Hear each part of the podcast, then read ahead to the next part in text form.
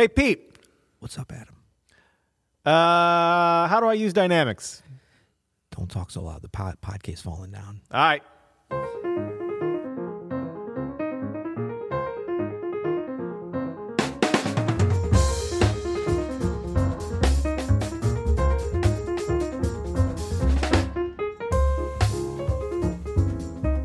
Adam Maness.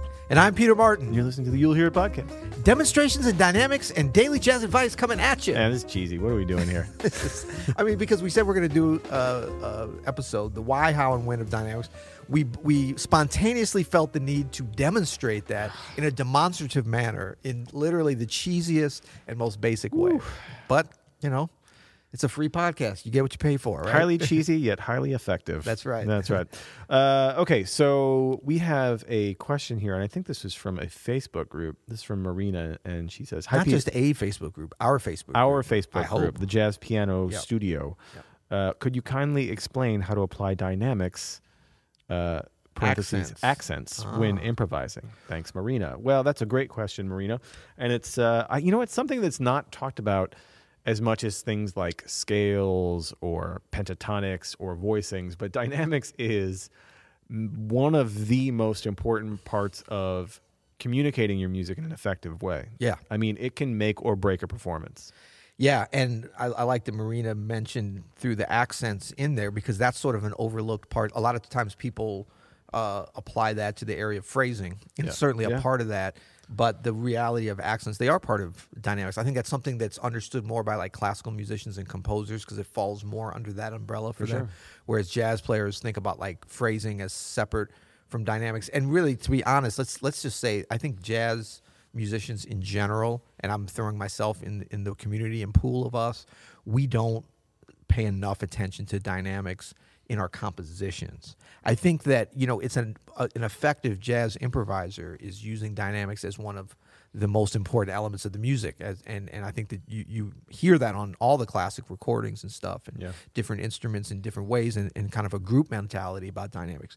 But for instance, I get a lot of like. Let's play this tune, or people writing really great music with no dynamics in them. Yeah. And I mean that can work if you if you've got a group that's like plays together so much and they're so in tune to how the composi- compositions are going to flow Yeah. that they almost have like a group dynamic uh, group dynamic to dynamics, you know. But that is rare and I think that we I don't know, have you seen that in your experience kind of, course. under dynamics, yeah, right? Of course, everything is under dynamics. I think with with the intention that oh we'll work it out when we play it. Yeah. you know, or else it'll, it'll just kind of naturally happen. And that's okay if you have the time and everybody's bought, bought into doing that. Um, but I think there should be a little bit of in, more intentionality. Yeah. Um, and I learned that in, I think probably you too, because we've done so much, you know, rather extensive um, writing Yeah. and composing and arranging for orchestra Yeah. where they're not going to work anything. It, like if you don't put anything, first of all, if you put no dynamics, they're going to play your thing not very well because they're like, okay, this bozo doesn't know what he's talking about. It'll be He's the most bland, lazy." Yeah. medium paced. Yeah, Yeah. totally. No, I was just going to say my composing life has informed, I think, my playing life more than anything on dynamics. And I actually think about it. Um, I think about it from tune to tune. I think about it from you know a set's perspective, and I think about it within the tune of how it's one of the many arcs that I want to think about as I craft. You know, as we improvise with the tune is dynamics. Like, do I want to come in hot? Do I Yeah. want to come in not? Do Yeah. I want to? Can I? I'm trying to think of Can another I put rhyme. a cat in, a, box? uh, no, but so this idea Dr. of Seuss is not my friend. Okay, go ahead. this idea of using dynamics, but then also, you know, I'm dynamics is part of the sound that we want to make, right? So I know that if I play very heavily on the piano, that's not going to be a good sound for me. That's just not Bear how- paws on the piano, It doesn't, coming down It does, I mean, it works great for like Thelonious Monk has this nice like dynamic, Yeah. you know, Punchy. punchy touch or whatever. I don't have that touch. My touch is a little bit more flowy, Mm-hmm. and so like my strength is to pull back on that dynamic level. I know if I'm pushing too much, it's not going to be good. And then also, uh, I choose my musicians based on how good, How flowy they are. how flowy, like a sh- like a flowy shirt. No, uh, you know, I like to play with musicians who are sensitive dynamics. Like so, our group sound, Yeah. I think. Uh, it's really, really important to think about where you are dynamically in the balance of the group. That's mm-hmm. another. So there's like three prongs to this, right? Right. There's like the overall dynamic of the tune, the overall dynamic to the set, the overall dynamic of your sound, and then how your sound is fitting into the dynamics of the group. Like if we're trying to form a dynamic arc through a tune and the drummer is way louder than everybody else at a point like it's gonna Yeah. just fall apart It's gonna suck. it's gonna suck Yeah. so these are all things that you can but the good news is these all, all, all things that once you're aware of like awareness is key right Yeah. then you can start immediately implementing um, implementing them and they're gonna make your music sound so much better Yeah, and I think you know you really framed well, you know, the situations where we're to actually apply them. Um, thank you And i tried to frame that up so no, well. no, uh, that's good. So let's now talk about kind of when improvising, which was what her question is. But I, I do think it's a lot of people think about dynamics too much. I'm glad that we've broadened the discussion of this because they think about it too much just in your improvisation, and it has to be part of the whole ensemble, the whole composition. It's not like, oh, it's my solo. Let me think about dynamics. That's just one element, and everything that's happened before and is happening should inform that. That's right. But we are going to see for sure specific things that we can practice in order to be able to get our kind of dynamic abilities up. That has to be part of your practice routine. Because even if you have the self awareness, as you speak about, if you don't have the ability to play soft, I you know what I totally mean? agree, man. And to be able to still articulate. I mean, it's just like speaking. If you're a great speaker, has a lot of different levels. Not necessarily us. We're, we're kind of the bear No. paws of, of, of podcasts here.